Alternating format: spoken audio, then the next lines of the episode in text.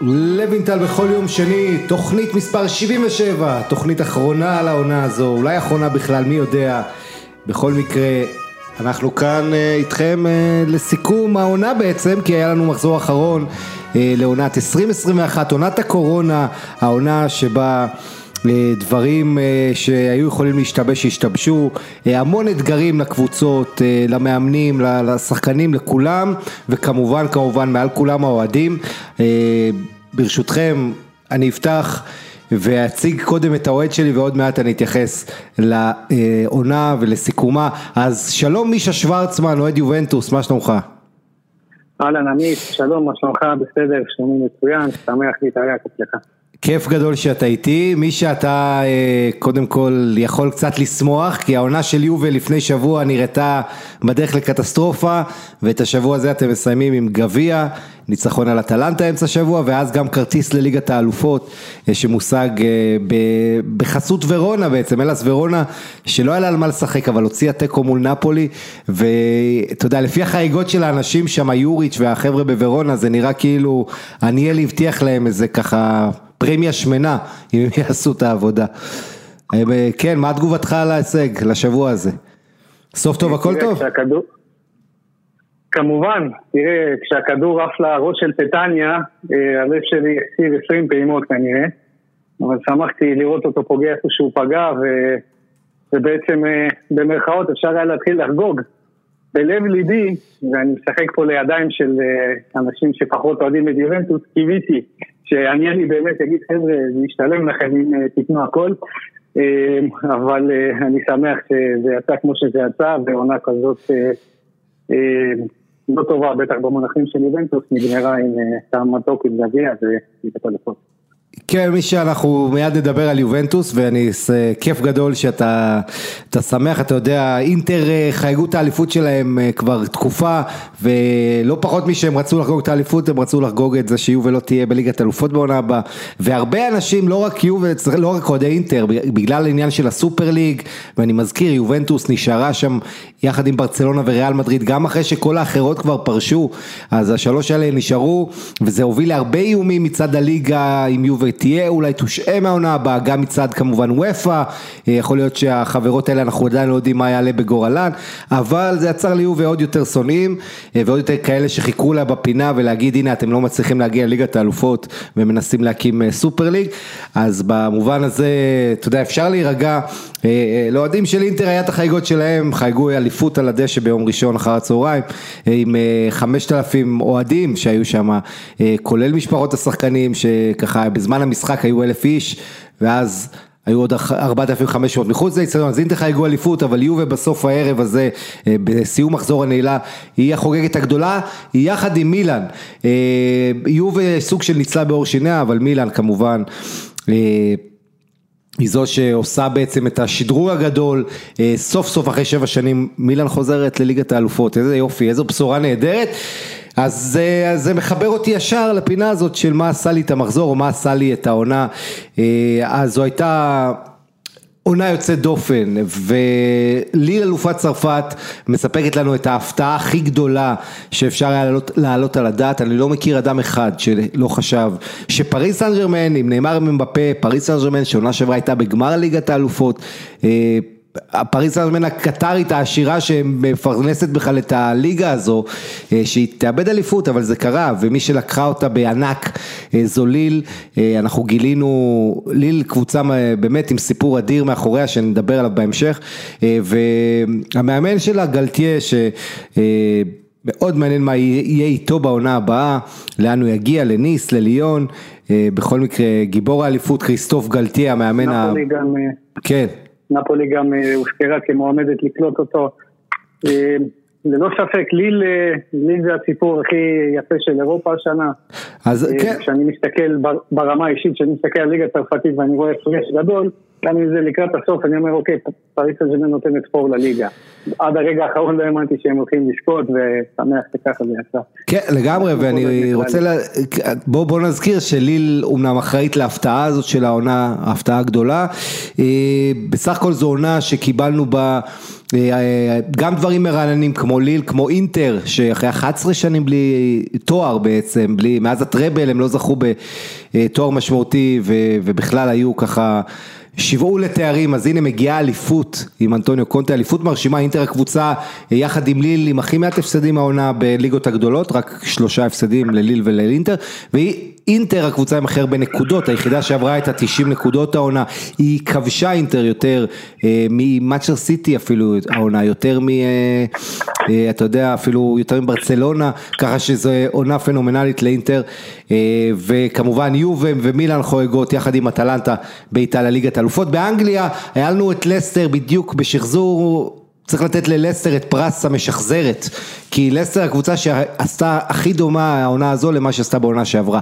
כל העונה הייתה שם למעלה, אה, לא רק ב top 4, היא הייתה מקום שני למשך תקופה, או שני שלישי יחד עם יונייטד לתקופה, אה, הייתה כל הנורא בטוחה ב top 4, אבל איכשהו כולם ידעו, גם מה שקרה להם בעונה שעברה, עם ההתרסקות, אז התירוצים היו הפגרת קורונה שהרסה להם מומנטום, אבל הפעם גם זה לא אה, ישמש להגנתו של ברנדון רוג'רס, הקבוצה פשוט קרסה במחזורי הסיום, כולם ידעו שיש להם משחקי סיום קשים בליגה, כן, טוטנאם מחזור אחרון, ולפני כן צ'לסי ויונייטד, היו להם יריבות קשות במחזורי הסיום. אה, אבל עדיין הקריסה של לסטר עונה אחרי עונה מטורפת, וזה היה מחזור באמת מטורף, כי גם צ'לסי הפסידה, לסטר הייתה רק צריכה לנצח, אבל הפסידה גם היא בעצמה, אה, וצ'לסי בסופו של דבר תוכל לשחק רגועה בגמר ליגת האלופות מול סיטי, אה, אז זה באנגליה, כאשר ארסנל לראשונה מאז 1995 לא תהיה באירופה, ווסטהאם היא הקבוצה הלונדונית השנייה אחרי צ'לסי, כן כן, ווסטהאם מקום שישי, דיוויד מויז בעונה אדירה. אה, בקיצור המון סיפורים וגם בספרד עם האליפות הנהדרת של אתלטיקו אחרי שבע שנים, האליפות ה-11 של אתלטיקו שניצלה את העובדה שברסה וריאל לא בשיא, לא, לא בשיא שלהן אה, ועשתה את העבודה. אתלטיקו עם חצי ראשון נהדר של העונה, אה, סביליה רביעית בטבלה גם תהיה בליגת אלופות נתנה עונה נהדרת. וכן בגרמניה ביירן מינכן נפרדת מאנזי פליק, ביירן מינכן הקבוצה עם הכי הרבה גולים העונה, לא רק שהיא כבשה הכי הרבה גולים, 99, היא עשתה את זה ב-34 משחקים בלבד, כי כזכור לכם, הבונדסליגה זה ליגה יותר קצרה, אה, יש בה שתי קבוצות פחות, ולכן ארבעה משחקים בעונה פחות מביתר הליגות הגדולות, לכן ההישג של ביירן התקפית מדהים, הבעיה היא שהאליפות הזו של ביירן עם טעם חמוץ, לאו דווקא בגלל. הפסד מול, ליגת, מול פריס סן ג'רמן ברבע גמר ליגת אלופות, אלא יותר בגלל העזיבה של אנזי פליק, אה, העובדה שהמאמן שהפך את המועדון הזה, שהיה מאמן העונה שעברה באירופה, אה, ופשוט החזיר את ביין לתלם, אה, נאלץ לשלם את המחיר על הסכסוך במועדון עם ההנהלה, עם חסן סליאמיצ'יץ', שהוא לא אהוב בעיני הרבה מהאוהדים, האיש ככה... גם היה אחראי שם לענייני ניקו קובץ' אה, במועדון, ובואו נגיד הוא נתפס כשתול של אולי הנס, שזה באמת אה, משהו, יש ככה איזה מאבקי כוחות מסוימים מאחורי הקלעים בביירן מינכן, אז גם בביירן ככה טעם לא ככה הכי מתוק שיש, אבל רוברט לבנדובסקי עם עונה מהאגדות שובר את השיא של גרד מולר אחרי 49 עונות, 49 שנה, אה, שיא חדש, 41 שערים בעונה וזה למרות שלבנדובסקי פספס לו חמישה משחקים עם פציעה בפגרת הנבחרות של מרץ, אה, אז באמת עונה אדירה לבנדובסקי, ארי קיין באנגליה עם עונה היסטורית, מלך שערים, מלך בישולים, קריסטיאנו רונלדו באיטליה, השחקן הראשון שמבשל, שסליחה שהופך למלך שערים שערים גם באיטליה, גם באנגליה, גם בספרד. אה, עוד הישגים באמת באמת מרשימים, הם בפה, שלוש עונות רצוף, עושה מה שאף אחד לא עשה מאז. ז'אן פייר פאפה, שלוש שנות רצוף מלך שערים בצרפת, אז גם לא מגיע קרדיט מסי, אה, גם הוא עושה את ההיסטוריות שאנחנו רגילים ממנו, שובר את השיאים בספרד אה, של מלכות השערים, ככה שיש לו מעט תתי כותרות וגם סיפורי תחתית, אבל הסיפורים המרגשים המרכזיים דיברנו עליהם כאן, אה, ובסך הכל היה לנו עונה מרתקת. ועונה שהזכירה לנו כמה הכדורגל צריך את הקהל, וזה בפינת מה הרס לי את המחזור או מה הרס לי את העונה, אז אני רוצה לדבר על זה. לא מעט חברים שלי הפסיקו לראות כדורגל העונה, הם פשוט לא יכלו לקבל את הקונספט הזה שיש כדורגל בלי קהל, אז נכון, בסוף העונה זה, התחושות הן אופטימיות, קהל חוזר למגרשים בקבוצות קטנות או יותר גדולות ברחבי אירופה, ואצלנו בארץ כבר התרגלנו, היה לנו משחק עונה לא מזמן לפני שבועיים. מכבי חיפה ומכבי תל אביב מול אצטדיון מלא וכאן בארץ הקהל חזר למגרשים עוד קודם. אבל צריך להגיד למרות הסאונד המלאכותי הרבה מאוד אנשים שאני מדבר איתם איבדו את החשק לראות כדורגל באצטדיונים ריקים. המשחק הזה קודם כל משוחק עבור האוהדים.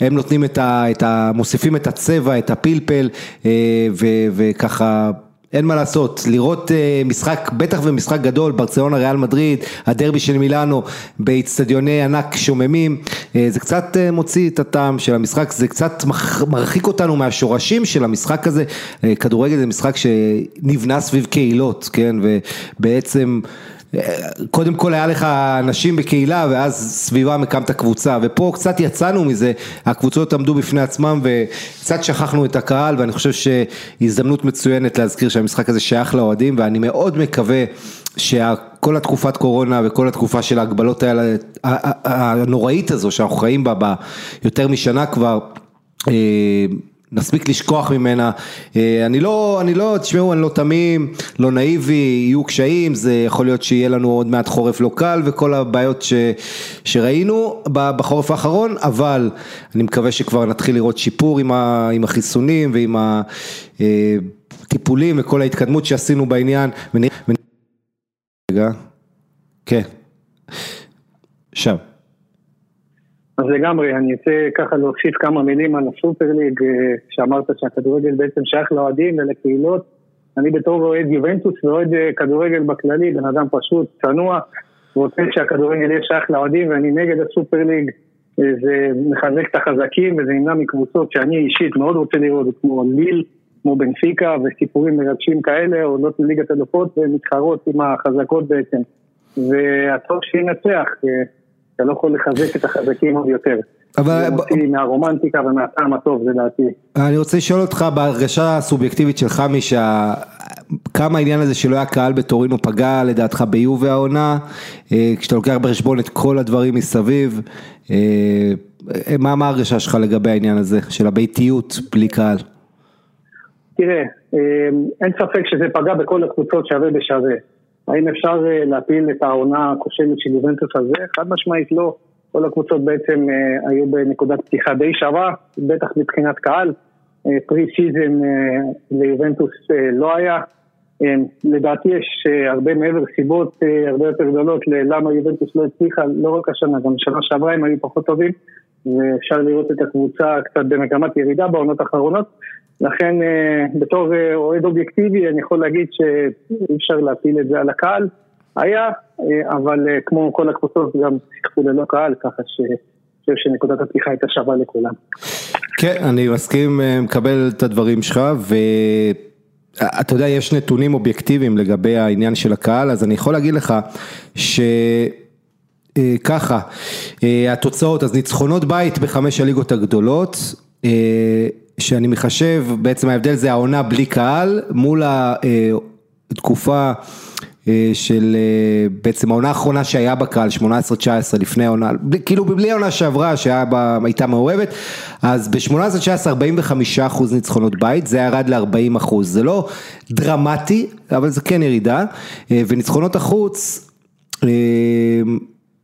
עלו, סליחה, ניצחונות החוץ עלו מ-29% ל-35%, זאת אומרת ראינו יותר ניצחונות חוץ, ראינו באמת הרבה קבוצות, מילאן באיטליה, מאצ'סטר יונייטד ולסטר באנגליה ועוד קבוצות שהפכו את המשחקי חוץ בלי קהל למומחיות, הרגישו בעצם בלי הכדור יתרון כי היה להם יותר שטחים ויכלו לנצל מהירות וזה התאים להם לסגנון המשחק ודווקא במשחקי הבית היו להם תוצאות הרבה פחות טובות לקבוצות שהזכרתי, כן מנצ'סטר יונייטד שישה הפסדים באולט ראפורד זה משהו שהיא לא זוכרת אבל עונה ממש בחוץ בלי הפסדים זה גם כן משהו מטורף. ככה ש... באמת עונה מוזרה, בוא יש לך איזה אנקדוטה על יובה נכון? כן, כמובן, יש לי אנקדוטה אפילו יותר קשורה גם אליך וגם ליובי. אז מעולה, אז לפני שתיתן לי את זה, אני רק רוצה להגיד, אנחנו עכשיו נכנסים לדיון יובי ככה עשר דקות רבע שעה, ואחרי זה ככה אנחנו נעשה סיכום, אני קצת אדבר על אתלטיקו וההישג של העונה, על אינטר דיברתי שבוע שעבר, אבל קצת על אה, דברים אה, ליל ועוד כאלה תופעות שקיבלנו. אז בואו נדבר על האנקדוטה, כן. אז ככה, אז כמו כל אה, אוהד יובנטוס שמכבד את עצמו וחובב איטליה ברמה הכללית, אני ואשתי עשינו את הירח דבש שלנו בחוצה איטליה, אפשר לקרוא לזה ככה.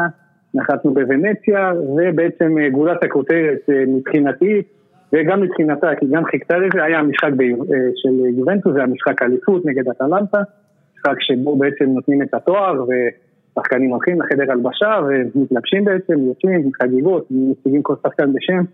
חוויה לא נורמלית, היינו שם אני, אשתי והדגל של גולני שאני לוקח איתי לכל מקום שאני נוסע, כולל מונדיאל. והמלון שהתארחנו בו, אנחנו בעצם מגיעים, אנחנו נכנסים לבית מלון, ואני פשוט רואה את עמית לוינטל האיטלקי עומד לי מול הפנים. אני, אני אומר, אני מוציא את הטלפון, אני אומר לאשתי, אשתי, כאילו, תסתכלי שנייה על התמונה, והוא, זה לא, הוא עושה לי, לא ראיתי כל כך דומה לבן אדם, כל כך דומה אחד לשני בשום מקום. אז תדע לוינטל שיש לך אה, תהום איטלקי אה, בטורינו. זה דומה לך אחד לאחד, כולל הבלורית, הבלונד, המשקפיים, זה מה שלא יעלה. וואו, תשמע, אה, טוב, אני צריך לחפש אותו, עד היום אמרו לי שאני דומה לקלופ, אתה יודע, זה היה... כן. כן, אבל שמה זה ממש, הוא גם בגיל שלך, ממש ממש דומה, שנה, כן. שנתיים, לפה לשם. מי שאתה בא ממשפחה של מוזיקאים, נכון? כן, אני מגיע ממשפחה של מוזיקאים, אני אומר אה, בצחוק כמובן אה, שרוסים מתחלקים לשני מחנות, או שהם מאוד מאוד אינטליגנטים, או שהם מאוד מאוד קרימינליים. אני שמח אה, להיות משוייך לחלק היותר אינטליגנטי לדעתי, אני מקווה מאוד שגם אני חלק מזה. אז כן, בעצם המשפחה שלי היא מוזיקאים, דוד שלי, אחי הקטן ניגן, סבתא שלי, אימא שלי, דודה שלי. מגיעים מרקע של מוזיקה קלאסית. והכדורגל אתה רואה, רואה אותו קצת מזכיר לך תזמורת, זאת אומרת במובן הזה שיש מנצח אחד שצריך להוביל את כולם בהרמוניה אה, בעצם למטרה אחת משותפת ובכל מחלקה אם זה כלי קשת, אם זה כלי נשיפה, כל אחד צריך לתת את שלו אה, ואתה יודע, אתה צריך את המנהיגים בתזמורת שיובילו אותה, שככה ידחפו אה, ואת החבר'ה לרמת ביצוע גבוהה ולדיוק ולדגש על פרטים, צריך לעשות את ההכנה כמו שצריך, בסוף ההבדל היחיד הוא שהתווים נכתבים מראש ביצירה ובכדורגל כותבים את התווים בזמן המשחק, כן? אה, אבל, אה, אבל יש, יש לא מעט דמיון בין העולמות, לא ככה? חד משמעית כן, יש לך גם את הקונצרט מייסטר, הכנר הראשי בעצם, שהוא מוביל את, אה, את כל הנגנים, הוא המנהיג, שווה ערך לקריסטיאנו רונלדו ביובנטוס, אם אני מגביל את זה לעולם שלי. רואים כן הרבה, יש סגלים יותר גדולים, יש סגלים יותר קטנים, תלוי בתזמורת, כן, חד משמעית יש קווים מקבילים. יפה, עכשיו בוא נדבר על יובה הזאת. אה, קודם כל, מה דעתך על פירלו? עכשיו, אה, פתאום אחרי שהשבוע האחרון, פירלו גם זוכה בגביע חגיגות גדולות, וגם בניצחון הזה על בולוניה אתמול, שאיכשהו יצא להם, אה, יצא לכם, לביאנקונרי, ליגת אלופות מהעונה הקשה מאוד הזו. וצריך להגיד, באיטליה עשר נקודות יותר. אה, מקום חמישי באיטליה עם עשר דקות יותר מהמקום הרביעי באנגליה, כן, יש הבדלים בין הליגות בקצב צבירת הנקודות ומה שאתה צריך, אבל בוא, מה אתה חושב על פירלו? אה, אתה יודע, אנחנו יודעים, דיברנו בתוכנית הזו גם בעבר על כך שפירלו לא היחיד שאשם ולפרטיצ'י ולעלה יש הרבה אחריות גם כן, אבל האם לדעתך אה, אחרי הסיום עונה מוצלח הזה פירלו כן צריך להמשיך בכל זאת, או שחייבים להחזיר את אלגרי או משהו אחר, מה דעתך? תראה, בתחילת העונה, אה, כשבעצם מינו את פירלו, אתה בתור אה, אה, מאמן שמקבל הצעה כזאת שאולי לא תעזור אף פעם, מאוד מאוד קשה לך להגיד לא. אין לי ספק שפירלו גאון כדורגל, הוא היה פשוט צריך לאמן קבוצות יו 23, כמו למשל, כמו שעשה ברדיולה, כמו שעשה זידן, כי אין ספק שאת הכדורגל יש לו, אבל מבחינת לנהל חדר הלבשה, לנהל צוות, דקויות קטנות של מול משברים, דברים כאלה זה דברים שהוא חייב לרכוש תוך כדי אימון וניסיון, כי זה מאוד שונה ממה שהוא היה בעצמו כשחקן. לדעתי, אה, האשמים בכל המצב של יובנטוס זה ההנהלה, זה עניאלי קודם כל, ופרטיצ'י, שבנו סגל מאוד לא מאוזן, אנשים מאוד נוטים להאשים את קריסטיאנו רונלדו, אבל קריסטיאנו רונלדו עושה את שלו. הצוות המסייע של קריסטיאנו רונלדו ברמה מאוד מאוד נמוכה. להוציא את פדריקו קיאזה, שזה אור קטן בעונה חשוכה, הצוות המסייע של קריסטיאנו היה מאוד מאוד מאוד חלש. פירלו, אני בטוח שעשה את הדברים שלו כדי להמשיך לעונה הבאה. לדעתי הוא צריך להמשיך, אני לפעמים לא אובייקטיבי, בטח כשזה מגיע לפירלו, אבל אני חושב שהסוף עונה כן נותן לו את הדלת להמשיך לעונה הבאה. כן, ובהנהלת יובנטוס טוענים שלא עשו שום תוכניות עדיין, אתה יודע, בורסת השמות רצה, גם זינדין זידן מועמד כמובן, אלגרי, הרבה אוהדים רוצים שיחזור, בעצם מי שזוכר, העונה הראשונה של רונלדו באיטליה הייתה עם אלגרי, ואז צארי, ואז פירלו, כל שנה הוא מחליף מאמן, אז, אז בואו נראה, אתה יודע, אם יובה עוד פעם. תחליף מאמן ומי זה יהיה. אני רוצה שתיתן לי, בוא נשים את קריסטיאנו רונלדו בצד, שהוא המצטיין אולי של העונה הזו. אתה יודע, יש עוד חבר'ה שרואים למחמאות, קיאזה, מקני ואחרים, וצריך להגיד, אתם נפרדים מג'י ג'י בופון האגדי בגיל 43. שעוזב, אחרי שהצליח עם הגביע, בופון כל משחק שעמד העונה, לא, יובל לא הפסידה, היא כמעט גם ניצחה את כולם. ועדיין ג'י ג'י אחרי השיא והוא ככה תכנן לעזוב כמה, כבר ידענו את זה מראש, אז הפרידה מרגשת, אבל תן לי את ה... מה אתה מרוצה בקבוצה ומה אתה הכי פחות מרוצה בקבוצה. תראה, אני פחות מרוצה מהסגל הנוכחי, יוצא מצב שבונוצ'י זה כבר לא מה שזה היה, כי אליני, עם כל האהבה שלי אליו, הוא מאוד מאוד פציע.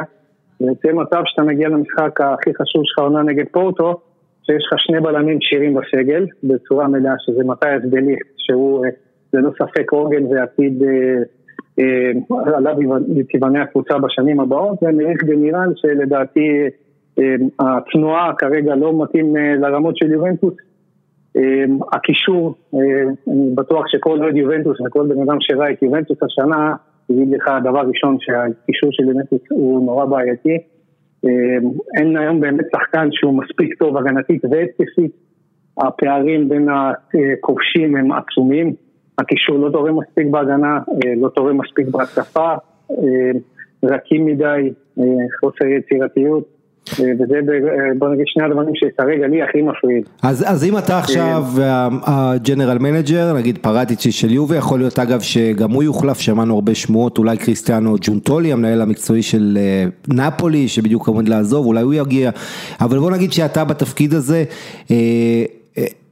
מה אתה מביא, מה, בוא נגיד ככה, יש לך ארבעה, חמישה, ארבעה שחקנים שאתה יכול להביא, איפה אתה מחזק את הקבוצה, ואני מזכיר לך שאחת העמדות שמדובר אולי על חיזוק זה שוער, אז האם אתה מחליף את צ'שני בדונרומה או בכל שוער אחר? אני מאוד אוהב צביון איטלקי ושיורנטוס מבוססת על איטלקים, לכן אם יש אפשרות להביא את דונרומה בחינם, בשונה מרכישות אחרונות שעשינו בחינם, ש... ניסו בעצם להביא את פירלו ופוגבה שלפני כמה שנים ונכשלו, אז אני כן הייתי מביא את דונרומה בחינם במידה ואפשרי. אני לא אומר ששצ'ני אשם במשהו באיבנטוס, אבל כשיש לך אפשרות להביא את דונרומה, חד משמעית הייתי הולך על זה. מבחינת שאר השחקנים, אני אלך מהגרוע יותר למטה, ומבחינתי הקישור זה הבעיה הכי גדולה של איבנטוס, אז אני אביא שחקן שהוא מבחינתי תפור לאיבנטוס, לדעתי לא מקבל מספיק במה קצת underrated. שזה סרגי מילינקוביץ' סביץ', לדעתי שחקן, בטון בהגנה, הוא יודע לתקוף, יודע להרוס, בעיטה מרחוק, מאיים בגובה, כדורים נייחים, יש בשחקן הזה הכל, ולדעתי הוא יהיה מושלם ליובנטוס. כן, הוא בן, רק נזכיר, מילינקוביץ' סביץ', בעצם הקשר של לאציו, קשר 50-50, שחקן שמשחק, אתה יודע, אחד משלושה קשרים באמצע, במערך של 352, הוא בן 26, אני מדבר עליו כבר הרבה זמן, הבעיה איתו זה שלוטיטו, הבוס של לאציו רוצה עליו איזה 80 מיליון, כך שמאוד קשה לעשות משא ומתן על השחקן הזה, אבל כן, מה עם חוסה מוואר של ליון, אתה מכיר אותו? כן, כמובן, חוסה מוואר, אני אישית פחות נתלהב ממנו, הייתי רוצה להביא שחקן כמו מנואל לוקטלי.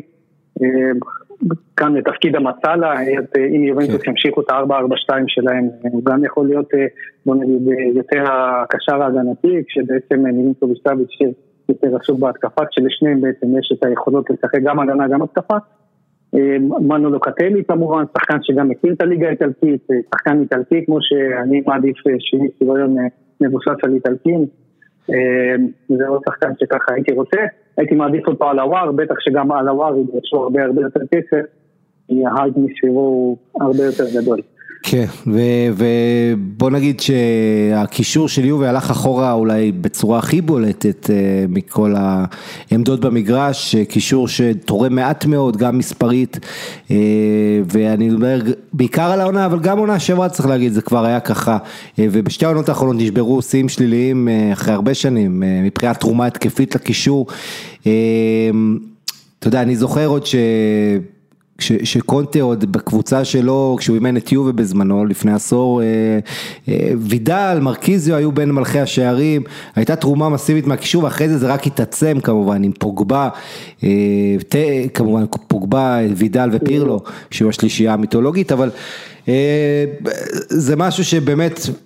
ביובל לא קיים מספיק בשנתיים האחרונות, חסרה איכות בקישור, אין מספיק את השחקן שיודע לעשות אה, דברים עם הכדור, ואני חושב שהבולט שהראה שהוא, שהוא כן אולי אה, נקודת אור בעונה הזו מבחינת יכולת התקפית זה פדריקו קיאזה.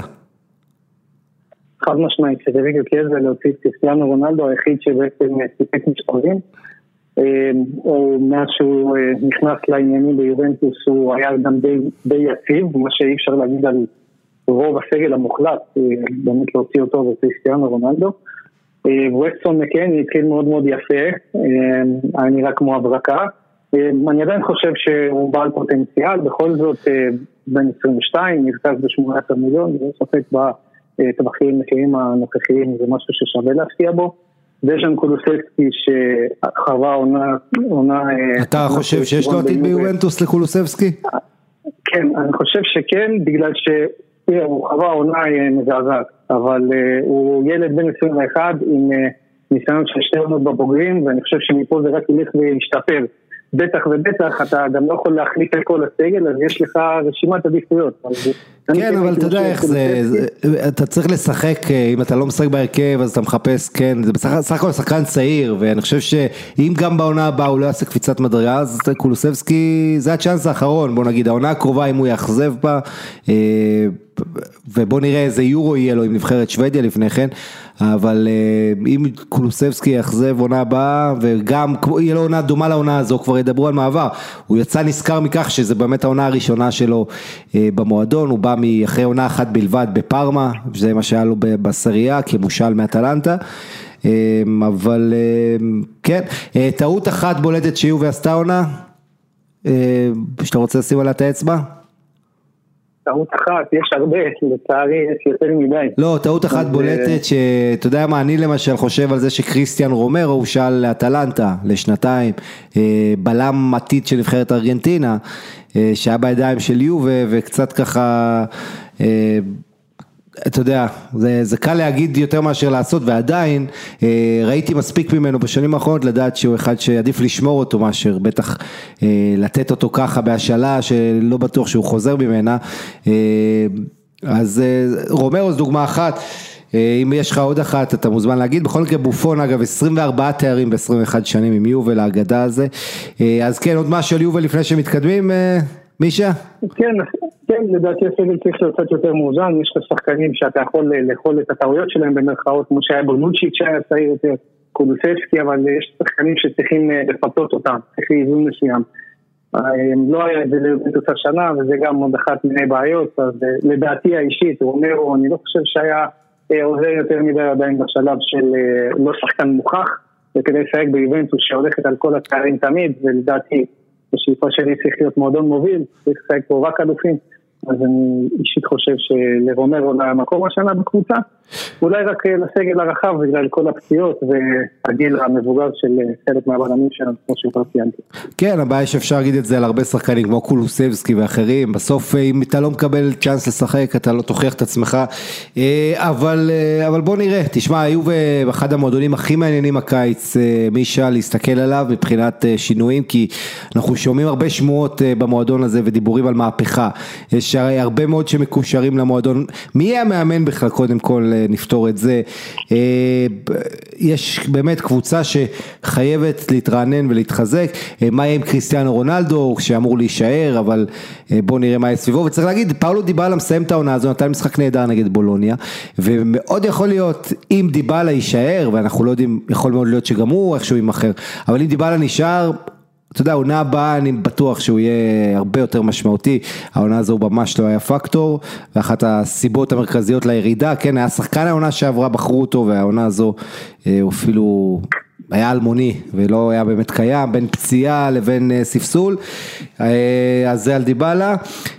אז בואו, כן. דיבלה קצת חוצה בצילו של מסי בנבחרת ארגנטינה ובצילו של רונלדו. אה, ביובנטוס, אז הוא קיבל את השתי שחקנים הכי טובים בעולם בכל אחת מהמסגרות שהוא משחק בהן. אה, מצד שני, כשהייתה לו את ההזדמנות במשחקים הבאמת גדולים להוציא את ברצלונה של ה-3-0, אז דיבלה אה, לא מופיע למשחקים הגדולים לדעתי. אני יודע שרוב האוהדים לא יסכימו איתי, אבל אני חושב שיש בו מספיק הייפ ואפשר למכור אותו במחיר נורמלי וגם לעשות כמה שקלים ולהביא שחקן יותר, בוא נגיד, urgent. לתפקיד ביובנטוס לדעתי למרכז השדה. כן, יפה, אז, אה, אז כן, אז זו הייתה עונה של יובה, שרונלדו 29 שערי ליגה ו-36 בסך הכל הפורטוגלי CR7, אה, אחריו הרחק מאחור עם 11 שערי ליגה ו-20 בכל המסגרות, אלברו מורטה, אה, שבעיקר זוכרים שהוא עזב את אתלטיקו מדריד והיא לקחה אליפות, אבל העונה הזו בסריה, מה שבאמת היה נהדר, אה, עונה שעברה כבר עברנו את השלושה גולים למשחק ודיברנו על ההתקפיות ועל המגמות ההתקפיות והעונה, המספרים האלה רק הלכו והשתפרו, אה, סיימנו את העונה הזו עם ממוצע של 3.06 שערים למשחק, זה המון, לא רק כי זה הליגה האיטלקית, אתם יודעים, והליגה האיטלקית הייתה הכי הגנתית, היום היא הליגה הכי התקפית באירופה, אנחנו מדברים על 1163 גולים שנכבשו העונה הזו, שעוד פעם זה ממוצע של מעל שלושה למשחק, הממוצע הוא אפילו יותר גבוה העונה הזאת של שערים למשחק מאשר בבונדסליגה, הליגה הכי התקפית שיש, וכשאמרתי, כן, באנגליה למשל 2.69 שערים למשחק, בספרד 2.52 שזה ממש נמוך, אנחנו יודעים מה קורה בספרד אה, ובאיטליה מגמות הפוכות, אז אה, צריך להגיד שה... מצד אחד לנו לצופים ולאוהד הניטרלי זה כיף, המון משחקים שהם כיף לצפייה, רוב הקבוצות מעניינות, בניגוד לספרד שרוב הקבוצות מאוד משעממות היום בכדורגל שלהם, באיטליה כמעט כולם כיף לראות, אפילו קבוצה כמו קרוטוני או אם זה בנבנטו אה, ואחרות, יש מעט קבוצות משעממות כמו אודינזה, כמו אלס ורונה שהמשחקים שלהם בדרך כלל אין הרבה גולים, אבל אה, בסך הכל זו ליגה מרתקת. הצד הבעייתי מה שנקרא זה שהרמה, וראינו את זה באירופה, אה, בזירה המרכזית כשמסתכלים על היחס, הרמה, מה עשו הקבוצות האיטלקיות באירופה, אז יש אכזבה גדולה, ושם נדרש שיפור גדול בעונה הבאה. גם מצדיה של אינטר כמובן, האלופה החדשה, ואם קונטה יישאר, כי גם באינטר יש המון סימני שאלה על העתיד, אבל uh, כרגע רוב ההנחות של העיתונאים הבכירים זה שקונטה יישאר והשחקנים הבכירים יישארו, נראה מה יהיה uh, שם. Uh, אבל כן, זו עונה שקריסטיאנו רונלדו הוא מלך שערים בה, אחרי ששתי העונות הקודמות יובה הייתה אלופה, אבל הוא לא הצליח. להיות מלך שערים, יובה העונה הזו אגב עם שני תארים, גם סופר קופה, גם גביע, ועדיין עונה שהיא אכזבה, אפילו שיש את הכרטיס ליגת אלופות, כי אינטר אה, אלופה בפער גדול, אינטר עם 91 נקודות, אה, ובאמת פער אה, דו ספרתי מהמקום השני, 12 נקודות על מילאן שמסיימת כסגנית וחבר'ה סטפנו פיולי עם הישג שיא בקריירה מקום שני מוביל את מילאן, אתם זוכרים מילאן הייתה בהתרסקות בחודשים האחרונים, כולם וגם אני ציפינו שמילאן היא זו שתהיה מחוץ לטופ 4 באיזה שלב בגלל ההתרסקות שלה, בגלל הסגל הצעיר, הפציעה של זלאטן אתה יודע, חוסר התחליף שיש לזלטן שם, אה, החוסר הצלחה עם מנג'וקי שהגיע בינואר וכמעט לא שיחק עם הפציעה, אפילו ויתר על כסף בגלל שלא הרגיש נעים, אבל בסוף פיולי, שכולם כבר הזכירו איך בדיוק עם קבוצות קודמות, גם היה לו תקופה של הצלחה ואז התרסקות איפה שהוא לא אימן. איכשהו הדברים הסתדרו לו, הוא כן הצליח למצוא את הנוסחה המנצחת. אה, החבר'ה הצעירים, ואני מזכיר לכם, מילאן העמידה העונה הרכב עם גיל ממוצע של מתחת ל-25 אה, בהרבה משחקים, ומילאן עם 24 ניצחונות, 7 הפסדים, 7 תוצאות תיקו, היא קבוצת החוץ ביפר הכי טובה בליגה, היא רק לא ידעה לנצח בבית שלה בסנסירו, אה, ועדיין אלופת החורף היא הייתה, ולמרות ההתרסקות בחצי השני של העונה, אה, היא הצליחה לעצור את הדימום בדיוק בזמן, עם ניצחון ענק על יובנטוס לא מזמן, והנה מילאן מסיימת מקום שני והיא חוזרת לאירופה אחרי 7 שנות היעדרות, מילאן שרק ריאל מדריד עם יותר תארים אירופאים ממנה, חוזרת למקומה הטבעי, ומעניין לראות מה יהיה עם המועדון הזה שעם הקאן ועם... אה, ועם דונרומה ועוד שחקנים שעתידם ככה בסימן שאלה ומה מלדיני יביא לחיזוק המועדון. אה, רק נגיד שמילן אה, פיולי יישאר מאמן אחרי ההישג הזה. ו... נקודה קטנה על מילן ברשותך. כן. הסגל שלהם פיולי הצליח להוציא מהסגל שלהם הרבה מאוד, היה להם סגל די קצר, בלי באמת אה, כוכבים מלבד זלאטן, שגם אה, לקראת סוף העונה אה, היה פצוע, אז ללא ספק מגיע להם כל הכבוד, ואין מגיע מהם לחזור לליגת הדופות. היה שווה הכל לראות את כן. אקרמן היקר, קופצת מול מול הטלוויזיה בשמחה, שבעצם כל הבית ישן ורק אוהד אמיתי יבין את זה. נפגשנו איתו כמה פעמים השנה במגרשי הכדורגל בישראל. אז אני ככה שמח אה, בשמחתו. אה, אז... אה, פעם הבאה תמסור דש חם. אה, אבל רק נגיד שזה היה מאוד סמלי, מישה, שמילן אה, אה, מחזור סיום מול אטלנטה, מנצחת בברגמו בדרבי הזה של חבל לומברדיה 2-0 ובעצם עולה על חשבון אטלנטה למקום השני, אטלנטה שהפסידה השבוע בגמר גביע מול יובה, אטלנטה שיש לה את ההתקפה מסיימת כהתקפה הכי פוריה בליגה עם 90 שערים, אחד יותר מאינטר, אטלנטה סליחה נתנה למילן 5-0, התבוסה הכי קשה של מילן מאז 1998 אה, אם אני זוכר, וזה היה בדצמבר 2019.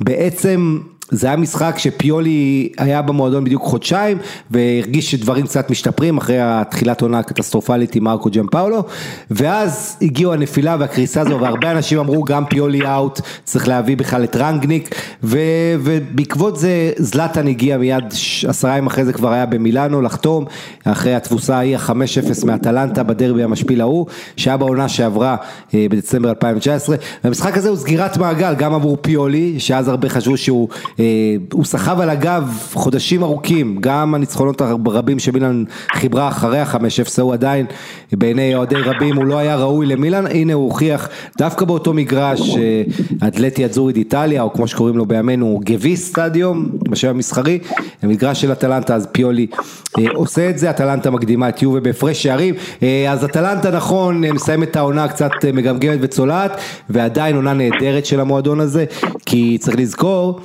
שהיא מסיימת פעם ראשונה אי פעם מעל יובה, אטלנטה מסיימת אה, בזכות הראש בראש, תהן עם 78 נקודות ומאזן זהה, הפרש שערים של אטלנטה מהטוב יותר, אבל בגלל המשחקים ראש בראש, אטלנטה עושה את הדבר היחיד חוץ מלזכות אה, באליפות שהיא לא השיגה בשנים האחרונות זה לסיים על יובה, אז גם זה משהו, נפולי המאוכזבת הגדולה החמישית, גם לאציו בליגה האירופית, ורומא בקונפרנס ליג עם ז'וזה מוריניו, שהולך להיות בקונפרנס ליג כמו האקסיט של אותו טנאם, אולי הוא יפגוש שם במפעל הזניח הזה החדש, אתה, אה, כמובן טוטנאם ממייסדות ה... אה, מייסדות הסופר ליג יחד עם ארסנל אז הם סיימו 7-8 ארסנל לראשונה אחרי 26 שנה הכל בסדר מישה? כן, מצוין.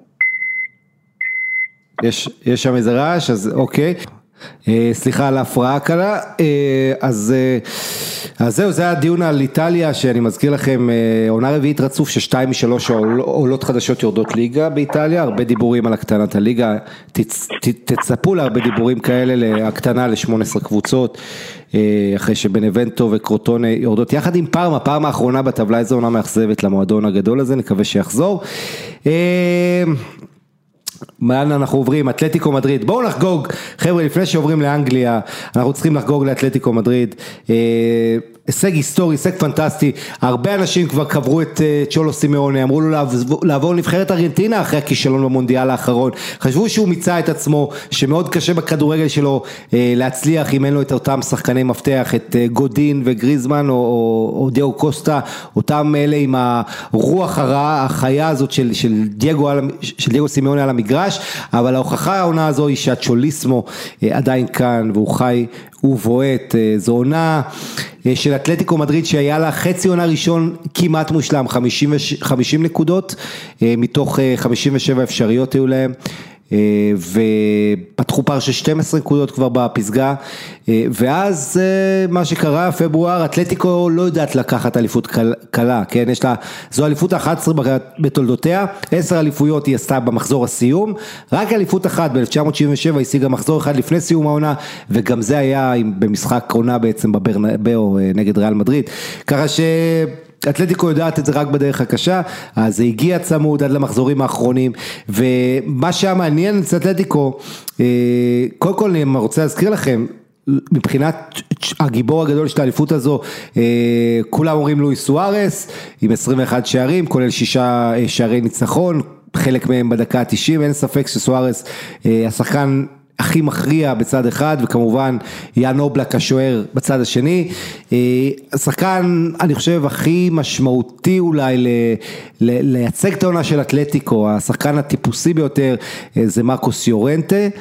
אה, ועוד לפני שאני אגיד מילה על יורנטה רוצה להזכיר לכם, זה היה בעצם משחק, לא משחק, זה היה עונה ראשונה של צ'ולו סימיוני, או צ'ולו סימיוני במועדון מסוף 2011, זאת אומרת בדצמבר הקרוב הוא סוגר עשור באתלטיקו מדריד, ושמונה וחצי שנים ראשונות במועדון, אה, הוא היה אה, ביחד עם עוזר נאמן, מונו בורגוס, שהיה איש יד ימינו ועשה עבורו את האימונים ומאוד מאוד עזר לו, והעונה, דווקא העונה הראשונה בלי מונו בורגוס, שהלך, רצה לאמן ועבר לניואלס וכאלה, דווקא עכשיו אה, סימיוני איכשהו מצליח להמציא את עצמו מחדש, ואני חושב שה...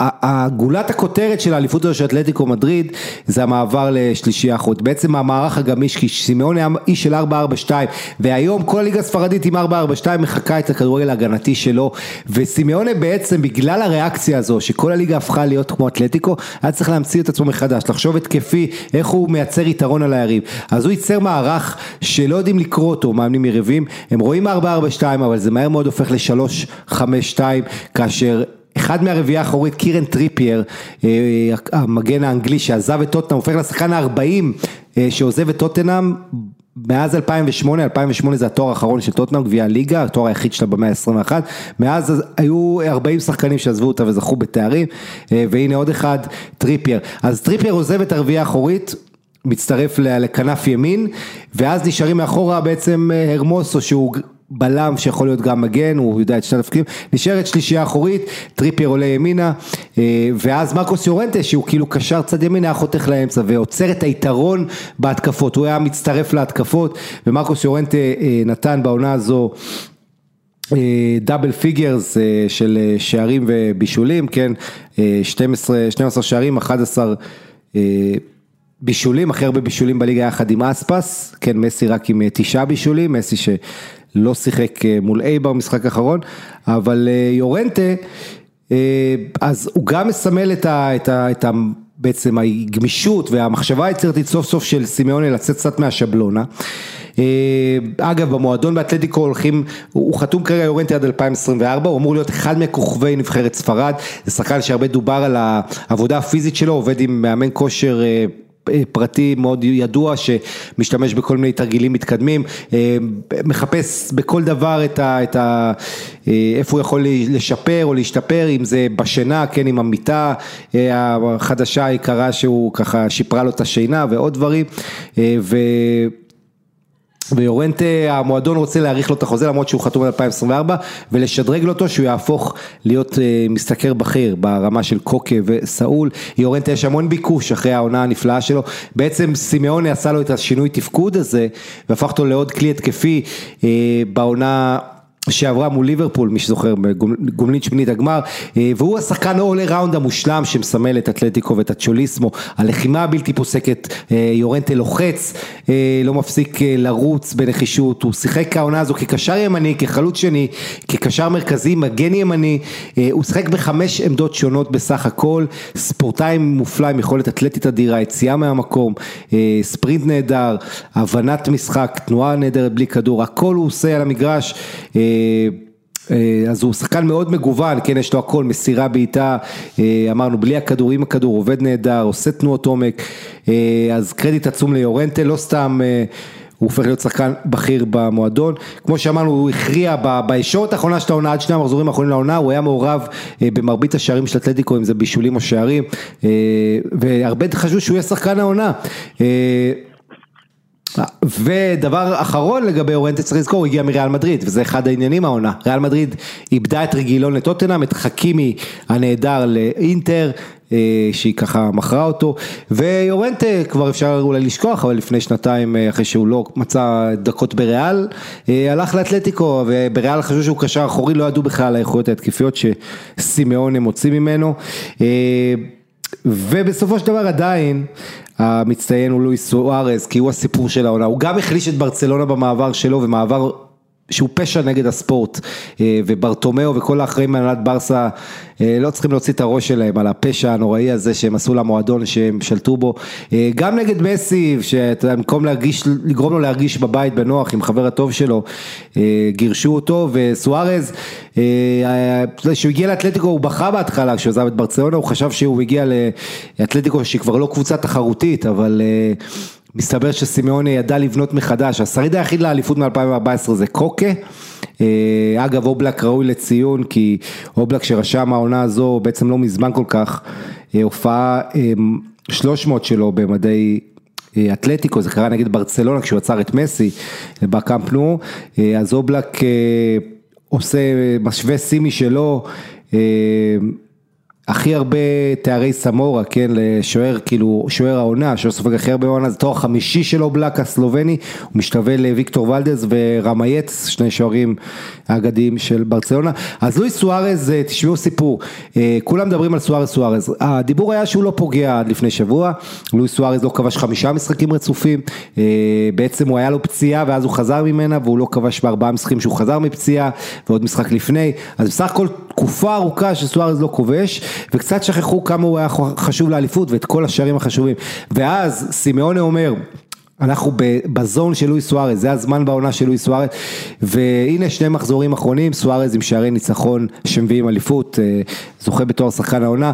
אה, ריאל מדריד ראויה להמון קרדיט על העונה הזו, היא מסיימת לראשונה, אה, היא מסיימת בלי תואר. ריאל מדריד, זה נכון, אבל היא מסיימת עם המון גאווה, הייתה בחצי גמר ליגת האלופות, הייתה עד השנייה האחרונה בקרב על האליפות, סחטה מעצמה את המקסימום, בעונה מסויטת וקשה. אגב, גם אתלטיקו היו לה המון אתגרים, פציעות ו- וקורונה בעונה הזו, אבל ריאל מדריד עם אה, כל הסיפור עם רמוס, הארכת החוזה, הפציעה של רמוס, כל רביעיית ההגנה של זידן עמדה לרשותו כל העונה הזו חמש פעמים או שש פעמים בלבד. אה, זה פשוט מטורף, החיסורים, והנה, צריך להגיד מילה טובה. לא, ותשמעו ברצלונה, תגידו מה שתגידו. אה, אבל הנה רק חזר אה, הנשיא האהוב לפורטה וכבר ריאל מדריד לא זוכה בתואר. לא, אני צוחק כמובן, זו בדיחה שמריצים בקטלוניה עכשיו. אה, בספרד, מה שבלט זה הרבה הרבה קבוצות שהיו הגנתיות. הליגה העונה ראינו מצד אחד שיא בשריקות יד על פנדלים, שזה גם דיברו עליו הרבה, על ההשפעה של עבר, ראינו אבל כמות אה, שיא שלילי בכמות שערים ומצבים נייחים בין היתר, אה, בעיטות חופשיות ישירות ועוד ועוד, וכמות הנקודות של אתלטיקו מדריד 86, זה הכי מעט לאלופה אה, מזה 13 שנה בספרד, זה גם אומר משהו על העונה הזו, שבה לא הייתה בספרד אף קבוצה שהיא ממש מרשימה וצריך להגיד התרגלנו כי עשור האחרון כמובן הכי הרבה קבוצות ספרדיות זכו בליגת אלופות והתרגלנו כבר אה, לריאל וברסה, מה הם עושות באירופה וסביליה בליגה האירופית וכולי. אה, יורדות והדולית של אה, האיש שלנו שון וייסמן שמסיים עונה יפה מאוד ברמה האישית אבל הקבוצה שלו התרסקה פשוט וסיימה את העונה בלי ניצחון מעל חודשיים, 11 מחזורים אחרונים, אז ויאדוליד עם אייבר וווסקה, אייבר שהייתה שבע שנים בליגה, וווסקה שהיא העולה החדשה היחידה שיורדת, כי גם קאדיס מקום 12 וגם אלצ'ה שרדו בליגה ויש פה הרבה קרדיט, גם הרבה מאמנים מחליפים שראויים לקרדיט בעונה הזו ו... בכל מקרה, רק להזכיר, אתלטיקו הובילה את מהמחזור ה-14 ברציפות עד סיום העונה, היה שבת אחת שריאל אחרי הקלאסיקו עברה אותה ויום ראשון אחרי זה אתלטיקו חזרה למקום הראשון, אבל בסך הכל זו הייתה עונה שהזכירה איזה מאמן אגדי, דייגו סימיונה, וכמה הוא איש ש... אתלט, בעצם גדול מאמני אתלטיקו, כי עם האליפות הזו סימאונה משווה, שתי אליפויות זה המקסימום שהשיג מאמן במועדון הזה, וזה מאמנים אגדיים שהיו, וזה היה מזמן מזמן מזמן, והוא גדול, אפשר להכריז עליו עכשיו, כבר עבר את לואיס ארגונס, שלו יש אליפות אחת, ועבר את כל המאמנים שהיו למועדון הזה ואם אתם מוסיפים את העובדה שהוא גם היה שחקן מאוד משמעותי במועדון הזה, כן בין היתר כבש את השער של האליפות והיה דאבל ב-96, אז כן המון המון קרדיט לצ'ולו שהאליפות הזו קודם כל רשומה עליו והמנטרה שלו פרטידו הפרטידו, משחק אחרי משחק, הגישה.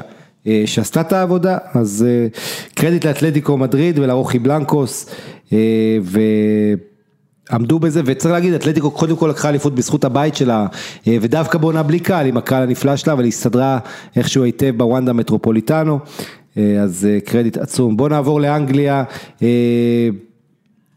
כמה מילות סיכום. אז מנצ'סטר סיטי נתנה עונה שהתחילה בצליעה, זו הייתה פתיחת העונה הכי גרועה בהיסטוריה של פפ גוורדיולה, היא הייתה איזה עשירית בשלב מסוים, אחרי עשרה מחזורים היא לא הצליחה למצוא את עצמה, זו הייתה גם התקופה הכי פחות פוריה בקריירת האימון של גוורדיולה, הקבוצה שלו לא הצליחה לכבוש כמעט במשחקים, היא חטפה חמש שתיים מלסטר בבית, ואז החתימה את רובן דיאש, רובן דיאש נבחר לשחקן העונה של העיתונאים השבוע, זו בחירה מרתקת, א' כי אף שחקן הגנה לא נבחר לשחקן העונה באנגליה של ה... עיתונאים מאז שנות הסוף שנות ה-80 בעצם, סטיבי ניקול, אותו שחקן הגנה אגדי של ליברפול, ומאז עד היום אנחנו עברו יותר מ-30 שנה ודיאש בעונת בכורה שלו, שזה גם כן משהו נדיר שעשו מעט מאוד שחקנים, אחד מהם ג'אן פרנקו זולה, ו... בעונת בכורה זוכה בשחקן העונה וזה מעניין כי דיאש גם הוא לא מופיע בהכרח בראש של הרבה אנשים, כזה אוטומטית חושב שחקני התקפה ואני חייב להגיד שנבחרת העונה של הוסקורד למשל, האתר הסטטיסטי הנחשב ואגב אני נגד שימוש ב... אתרי סטטיסטיקה מתקדמים לבחירת שחקן עונה כי זה פשוט רק מראה כמה הם לא רלוונטיים לגבי, אתה יודעים, ההכרעה והדברים החשובים, כן, אבל, אבל במקרה שלנו, כשאנחנו מדברים על מנצ'סטר סיטי ועל רובן דיאש, אז הוא הפך את הקבוצה הזו ועדיין בהרכב העונה של WhoScored הוא לא מופיע שם, מופיע שם טרקובסקי הבלם של ברנלי, הבלם נבחרת אנגליה והארי מגווייר, שם שלושה נציגים למנצ'סטר סיטי, דה בריינה, קאנסלו, גונדואן, אם אני זוכר, אבל אין שם אף לא נציג אחד להגנה של סיטי, זאת אומרת למרכז ההגנה של סיטי, לא סטונס ולא, הנה ההרכב הזה, אז לאסטון וילה יש שלושה נציגים, מרטינז בשער, ואני מדבר איתכם שוב, הרכב העונה של WhoScored, מרטינז שוער של וילה, מגווייר וטרקובסקי הבלמים, שהם בלמי נבחרת אנגליה, קאנסלו ווואן בי סאקה מיונייטד, שתי הבלמים של... אחד יונייטד, אחד סיטי, המגנים כן, ריאד מחרז, כן, זה השחקן נוסף סיטי בהרכב העונה יחד עם דה בריינה, אז גונדואן לא נכנס פה, ברונו פרננדש כן נכנס יחד עם גריליש, צריך להגיד גריליש היה פצוע ואז העונה של אסטון וילה התרסקה וחבל, אחרת הם היו יכולים להגיע לאירופה והיו צריכים להגיע לאירופה, ובחוד הארי קיין כמובן, השחקן ואולי ווטקינס, אז הארי קיין מסיים את העונה הזו עם אכזבה קבוצתית גדולה וכולם מדברים בתקופה האחרונה רק לאן הוא יעבור, אם זה לסיטי או ליונייטד, מי תשים עליו את הכסף, הארי קיין הכוכב של נבחרת האנגליה, השחקן שעושה דברים פנומנליים, סגן מלך השערים של טוטנאם בכל הזמנים והוא קבוע מעל 20 שערים בעונה כבר באופן רצוף, והשחקן הזה מלך השערים ומלך הבישולים, הישג מטורף של הארי קיין. ארסנל אומנם מסיימת עם חמישה ניצחונות רצופים וכמעט כמעט גונבת את הכרטיס ל... לאירופה, לקונפרנס ליג, אבל בסוף, ו- ולא רק זה, היא כמעט עוקפת, אחרי שכל עונה הייתה מאחורי טוטנאם, כמעט במחזור הסיום, ארסנל עקפה את טוטנאם, אבל טוטנאם בסוף ניצחה את לסטר, אה, כשגארת' בייל מגיס, הוא מסיים עונה עם 11 שערים, ונכנס לכושר טוב בסיום העונה אחרי שמוריניו עזב, בייל מאותת שהוא רעב לקראת היורו עם ווילס, זה באמת מה שמעניין אותו, יותר מאשר כדורגל הקבוצות, הוא אמור לחזור לריאל מדריד, אבל אף אחד לא רוצה את בייל, והולך להיות, נראה, נראה מי תסכים לקלוט אותו, ואיפה זה יקרה. אמ, אז זה ככה, זה ברונו פרננדש אה, אה, הפך את מנצ'סטר יונייטד זה כבר בעונה שעברה שהוא הגיע בינואר, אה, יש לנו את גמר הליגה האירופית שיכול להפוך את העונה של מנצ'סטר יונייטד לנהדרת כי היונייטד בליגה סיימה מקום שני, צריך להזכיר שלפני כמה שנים עם מוריניו היא הגיעה מקום שני ואפילו עשתה 80 נקודות שזה 6 יותר ממה שהיו לה העונה ועדיין התחושות טובות במנצ'סטר גם בגלל הנפילה של ליברפול היריבה השנואה שהייתה אלופה העונה שעברה וסיימה כאן אחרי ליברפול, אחרי יונייטד, וגם בגלל שסולשאר בדרכו שלו כן עושה דברים יפים, כן שילב צעירים, כן מבין את רוח המועדון של חבר'ה צעירים ושחקני בית וכמה זה חשוב, כן ידע להרגיע ולנתב את הספינה הזאת עם כל הלחץ שלה, ובאמת עשה את זה בדרכו שלו, רבים רק חיכו לו בפינה וצריך להגיד, גם אני לא חשבתי שהוא מאמן שמתאים אולי לרמות של יונייטד, אבל הוא כן מזוהה עם המועדון, אין מה לעשות, הסופר סאב של פרגי הזה, השחקן שמדבר את ה... כן, עם המבטא ככה של המנצ'סטרית האנגלית שלו ועם הביטויים של פרגי וכן, סולשאר ראוי לקרדיט, השאלה אם הוא יכול לעשות את קפיצת המדרגה העונה הבאה, עם צ'לסי של טוחל שנראית תחרותית, עם סיטי של פפ, הולך להיות באמת מעניין מאוד העונה הבאה. מוחמד סאלח סיים עם שער אחד פחות מארי קן, 22, ובסך הכל עוד עונה טובה של המצרי, למרות ליברפול, אה, הרבה הרבה קבוצות ראויות למחמאות, אז נכון יש את טוטנאם וארסנל שאנחנו יורדים עליהם, ויש עוד כמה קבוצות כאלה, אבל צריך להגיד, רוב הקבוצות באנגליה, אפשר להגיד עליהם מילים טובות. אם זה ליברפול, שנכון שבתחילת העונה חצי מהמהמרים חשבו, מהמנחשים חשבו שהיא תהיה אלופה, אה, כי אחרי העונה שעברה, וגם העונה הזו, בסוף נובמבר, תחילת דצמבר, הייתה תחושה של ליברפול, יש לה מומנטום לאליפות. אה, אבל עדיין ליברפול היה לה כזאת קריסה העונה הזאת שכבר רבים אמרו לא יהיה ליגת אלופות עונה הבאה, יורגן קלופ אפילו אמר אני לא מעוניין בשחקנים שלא רוצים להגיע לליברפול אם היא לא בליגת אלופות. אה, בכל מקרה ליברפול אחרי הניצחון שלה סיימה את העונה נהדר, עשתה את המוטל עליה, הגיעה למקום השלישי אפילו, לא סתם לליגת אלופות, ואותו שער של אליסון הבלתי נשכח, שער הניצחון ההוא, החשוב ההוא במחזור לפני הסיום. מול ווסט ברומיץ' שעשה את העבודה אה, וגם אה, לשוער אליסון שהייתה עונה מאוד לא קלה, יש סיום מתוק לעונה הזו, אה, זה לא רק הפציעה של ונדייק וזה לא רק באמת כמות פציעות מטורפת ובעיות אחרות שהיו למועדון, זה הירידה הזאת, ברגע שהעסק התפרק פתאום ליברפול לא יכלה מתחילת השנה הזאת לכבוש שער באנפילד, פתאום כל הרצפים שעברו לטוב הלכו לרע, והנה היא הצליחה להתחבר, הצליחה לסיים את העונה הזו בטעם טוב, אה, ו, ובעיקר אה, גם אותתה לאוהדים שלה אגב, היא מכניסה להנהלה קצת נציגים של האוהדים, אני לא בטוח אם זה רק בשביל אה, ככה להוריד לחץ מהקהל, או אם יש פה באמת כוונות אמיתיות לשלב אותם, אבל זה צעד יפה כשלעצמו. אה, ובוא נראה מה יהיה, כי ליברפול אה, נפרדת בין היתר מג'יני ויינלדום, שהוא שחקן חופשי והוא עוזב, אה, אז יש, יש סימני שאלה מה יהיה עם מוחמד סאלח, כנראה יישאר בנתונים הנוכחיים אחרי הקורונה, אבל, אבל יש סימני שאלה במועדון, וכמובן איך ונדייק יהיה כשיחזור, האם אתה מביא עכשיו עוד בלם על לליברפול, עם כל הכבוד להצלחות של פיליפס לאחרונה, שפתאום כובש שערים חשובים, ועדיין... כן, עונה של המון אלתורים, קלופ אה, שם את אנדרסון ואת פביניו כבלמים, אז בסוף ליברפול עם קרדיט, אה, גם צ'לסי, מאז שטוחל הגיע לקח את הקבוצה מקום תשיעי, עד גמר ליגת האלופות, אה, עד גמר גביע, וכמובן top 4, למרות ההפסד לאסטון וילה מחזור הסיום, המזל הגדול הוא שכמו שאמרנו לסטר, בעטה בדלי, התרסקה ו... לא ניצחה את טוטנאם, אפילו הפסידה לה. אז, אה, אז זה המצב, ווסטהאם של דיוויד מויז, הפתעה מאוד נעימה העונה הזו. אה, ומיכאיל אנטוניו גם ראוי לקרדיט יחד עם סוצ'ק אה, וצופאל ודקלן רייס ואחרים. זהו, שפילד יונייטד, ווסט ברומיץ' ופולהאם היורדות, ובאנגליה העונה היה מאוד מאכזב בתחתית, לא היה מותח. זו הייתה עונה מאוד מאוד משעממת בתחתית, זה אפילו... כמה מילים על אנגליה? כן, דבר, מישה. אה, אני הייתי רוצה לציין אה, מבחינתי את הקבוצה השנייה הכי מרגשת אחרי ליל, לידס. באירופה. חד משמעית, כן, אתה מבין אותי. עם, אה, מבחינתי אלוהי הכדורגל, מרסלו ביאלסה, שמשחק אתגרים ב manager רק אה, במציאות, שהציג קבוצה סופר התקפית, סופר מעניינת, שלוחצת על כל המגרש. ובלי שמות גדולים, צריך. להגיד. זה... לגמרי בלי שמות גדולים שנהיו גדולים השנה בזכותו, הוא קידם ושדרג שחקנים שהיו צוחקים עליהם כמו פטריק במפורד שהיה באיזשהו מקום בדיחה בליגה השנייה אה, והוא עשה אותו לחלוץ אה, על גבול אה, מתדפק על דלתות נבחרת אנגליה. כן, 17 אה, שערים לבמפורד, האנגלי הכי פורה העונה אחרי הארי קיין בליגה, זה הישג מדהים.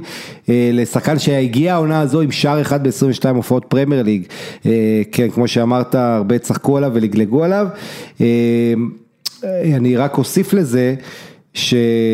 אגב, טומיני קלברט לואין עם 16, ורדי 15 ואולי ווטקינס 14, זה האנגלים הכובשים המצטיינים העונה. אה, אני רק אוסיף, לידס העונה הזו, אה, הקבוצה, שים לב לזה, מבין העולות החדשות, היא מסיימת מקום תשיעי, חלק עליון, 62 שערי זכות ו-59 נקודות, זה מאזנים יוצאים מהכלל, אה, לצורך לסבר את האוזן, זה העונה הכי טובה לעולה חדשה במאה ה-21. אני מזכיר לך שגם פולאם וגם ווסטברום, שתי העולות החדשות האחרות ירדו ליגה והן ביחד צברו 54 נקודות, לידס לבד עשתה 59, יותר משתיהן ביחד. אה, היא... אה, היא, היא, אה, מה עוד, היא, כן, אז היא לא רק עושה את זה, היא גם כובשת הכי הרבה שערים לעולה חדשה במילניום הנוכחי, כן, ה-62 שדיברתי עליו, קבוצה שכמו שאמרת, כל משחק שלה הוא חוויה, היא, היא עשתה... עונה נהדרת, עונת חזרה היסטורית, בוא נזכיר אה, שלידס אימפריה, שאימפריה רדומה, מאז 2004 לא הייתה בפרמייר ליג הזו, עונת החזרה עם ביאס הייתה נהדרת, ונשאר לראות לאן אפשר להתקדם מכאן, כי פתאום יש גם ביקוש לשחקנים של לידס, כמו רפיניה, אחרים, אה, אבל מה שבאמת יפה בהצלחה הזו, שזו הצלחה שהיא מהיסודות, ביאלסה לקח את הקבוצה הזו מהליגה השנייה, ואחרי עונה אחת שלא הצליח, עונה שנייה הוא עלה איתה, וזה עדיין, יש שם את אליוסקי, ויש שם את אה, אה, הרבה שחקנים, קלווין פיליפס. שכבש אפילו שער בכורה במחזור האחרון, הקפטן, ועוד לא מעט חבר'ה בגרעין של הקבוצה הזו שהיו איתה בליגת המשנה, אה, וקרדיט עצום לביאלסה, שמי יודע, אולי יום אחד הוא גם ידע קצת אנגלית. אה, כיף, כיף לראות אותם, הם מעולים גם בבילדאפ, הם מעולים בלחץ על כל המגרש, החזקת כדור, קבוצה מאוד התקפית, ובכל משחק שלהם, גם אם הם מפסידים, דבר אחד בטוח שיהיה מעניין. כן, ועכשיו אנחנו עוברים לשתי הליגות האחרונות, אחת זה הבונדסליגה ואחת זה הליגה הצרפתית. אני אתחיל אה, עם הבונדסליגה, אה, עם השיא של רוברט לבנדובסקי, שבאמת ראוי לכל שבח, צריך להגיד, המחזור הזה, אה, מה שהיה בכותרות בגרמניה זה הירידת ליגה של אה, ורדר ברמן אחרי 41 שנה, הם הביאו את תומאס שף אה, במקום קופל, ניסו לעשות שינויים ברגע האחרון, זה לא עזר, ברמן ירדה, אז היה מאוד עצוב בצד אחד, בצד השני, ביירן מיכן הייתה עם ארבעה שערים, אבל אף אחד לא של לבנדובסקי, כבר המחצית הראשונה מול אוגסבורג, אוגסבורג צימקה ל-4-2 ורק בדקה ה-90, העדיפה של השוער הגיעה ללבנדובסקי שעקף אותו וכבש מקרוב, הוריד חולצה והמשחק לא חודש. כי לכולם היה ברור שהעונה נסגרה עם השער של אה, הפולני הנפלא, 41 שערים העונה, שובר את השיא האגדי של אה, גרד מולר מ-1972, 40 שערים בעונה, דר בומבר. אה, ולבנדובסקי בגיל 32, עונה שעברה הוא כבר התקרב, אבל העונה הוא באמת עשה את זה, קיבל איזה אה, פרס מהמנכ"לית של המועדון שם, קטלין קרוגר, העניקה לו את, אה, ראית את זה? זה היה כזה, נראה כמו הלוגו של ארסנל. אז אמרו שהוא כל כך טוב שהוא קיבל את ארסנל במתנה. כן, אבל אגב המנהלת קבוצה של ביירן היא בת 36, אישה מאוד מעניינת, ולבנדובסקי ראו עליו כמה הוא נרגש ואיזה ג'נטלמן הוא בהתנהגות. כולם חייגו איתו, זו הייתה החייגה שלו, ומתוך 99 גולים העונה של ביירן מינכן, 41 ללבנדובסקי, שתבין, באיטליה יש שתי קבוצות שכבשו פחות, בליגות אחרות יש לא מעט קבוצות שכבשו פחות מלבנדובסקי לבדו, וכמו שאמרתי, הוא פספס חמישה משחקים, הוא, הוא, הוא עשה את זה כמדומני 29 משחקי ליגה, אז עונה עצומה, וזה אחרי שעונה שעברה. הוא זכה בליגת האלופות והוא היה אמור לקבל את כדור הזהב אך לא קיבל אותו בגלל העניינים של הקורונה וביטול כדור הזהב. הבונדסליגה מה שהיה לנו זה דרמה עם ורדר, עם סליחה, עם דורטמונד, ש... הרבה זמן מראש לפני סיום העונה, בעצם התחילה את העונה עם לוסיאן פאבר שפוטר ואז מונה העוזר שלו טרזיץ' עד סיום העונה, ההתחלה לא הייתה טובה, כבר מינו מאמן לעונה הבאה מרקו רוזה, ואז פתאום סיום העונה של דורטמונד היה פנטסטי, סיימה מקום שלישי נקודה מתחת ללייפציג שדי הפסיקה לנצח בעצמה אה, במחזורים האחרונים מאז שגילתה שהמאמן שלה יוליה נגלסמן עובד להיות מאמן ביירן מינכן בגיל 32, המאמן ההיסטורי הזה הצעיר. אה, שעל הבונדסליגה יוליה נגלסמן, אז אחרי העונות הטובות שלו, אה, מגשים חלום ילדות ועובר למינכן, שם הוא בילח חלק גדול מהחיים שלו, כולל המשפחה שלו שנמצאת שם. אה, איך זה יעבוד, יהיה מעניין. בביירן מינכן הרבה לחץ, הרבה אקשן, והולך להיות לנו מרתק עם אופמקאנו הבלם שבא מלייפציג והמאמן מלייפציג נגלסמן. אש. אה, וולסבורג אה, זו הקבוצה שראויה לקרדיט אה, משתי סיבות. וולסבורג היא קודם כל עדיין לא ברור מי יהיה שם מאמן בעונה הבאה וזה למרות העונה סופר מוצלחת של אוליבר גלזנר המאמן האוסטרי מזלצבורג שבעונה שנייה במועדון עושה עבודה נהדרת. שים לב וולסבורג הקבוצה עם ההגנה הכי טובה בבונדסליגה היא ספגה פחות מכולן כולל מביירן 37 שערים בלבד היא שמרה הכי הרבה על רשת, רשת נקיות קים קסטל זה השוער שלה. הבלגי הנהדר, אה, והיא בסופו של דבר גם לה הייתה קצת ירידה בסיום העונה ועדיין אה, היא מסיימת, סליחה אני מתקן משהו, לייפציג ספגה ההגנה הכי טובה בליגה, ההגנה השנייה הכי טובה בליגה, אה, לייפציג ספגה 32, וולסבורג ספגה 37, זו ההגנה השנייה הטובה בליגה והיא שייכת לוולפסבורג, אז כן, אה, אלה ארבע נציגות של גרמניה בליגת האלופות, אה, פרנקפורט סיימה את העונה עם אכזבה גדולה גם אצלה, כל העניין הזה של מאמן שיודע הרבה מראש שהוא זה, ואז איזה ירידת מתח שפוגעת בקבוצה. אה, הסיפור הגדול זה, הנוסף זה אוניון ברלין, שמצליחה ברגע האחרון של העונה להשיג את הכרטיס, את המקום השביעי, וכרטיס היסטורי. לאירופה, אוניון ברלין הקבוצה הנמושה הזאת שעלתה ליגה הייתה אמורה בכלל לרדת אבל שרדה והעונה הזו לא סתם שרדה היא פשוט עולה עוד למקום השביעי. איזה הישג פנטסטי זה. ארתה ברלין היריבה העירונית שלה סיימה 15 נקודות תחתיה במקום ה-14, הישג עצום עצום לאוניון ברלין. אה, וצריך להגיד אפצה קלנה ניצלת הגדולה כי היא שיחקה מול שלקי מחזור אחרון דקה 86 הבלם בורנוב כובש לקלן 1-0 וקלן תהיה במבחנים. אה, שתי היורדות הם כמו שאמרנו ורדר ברמן שלא הייתה שם, היא פשוט במחזור האחרון קרסה למקום הזה אה, ויחד עם כמובן שלקה שעברה עונה מזעזעת, אה, נחזיק אצבעות לקלן שתעשה את זה אה, ו... וכן, מה יש לך מילה על גרמניה מישה? כן, כן, כמובן אה, דבר נוסף שמתחבר למה שדיברנו עליו בתחילת אה, התוכנית בעצם אה, לקבוצה שמחוברת לקהילה אז בהחלט שווה לציין את אוניון ברלין כמו שציינת עם קהילה וקהל אוהדים מאוד נאמן שבנה את האיצטדיון שם ומאוד מאוד כן. מחובר למועדון הזה ובהחלט סיפור מרענן ו... מתחבר יפה לרומנטיקה של הכדורגל. לגמרי, וזה הכדורגל הגרמני שהאוהדים באמת יותר שולטים ומעורבים מכל מקום אחר. אה, שים לב, בליגה השנייה, אה, העולות החדשות זה בוכום, מי שזוכר בוכום מחבל ארור, אז יהיה לנו נציגה, אמנם שלקי יורדת, אבל השכנה בוכום עולה. אה, גרויטר פירט, הקבוצה הזאת מבוואריה, הירוקים, ש...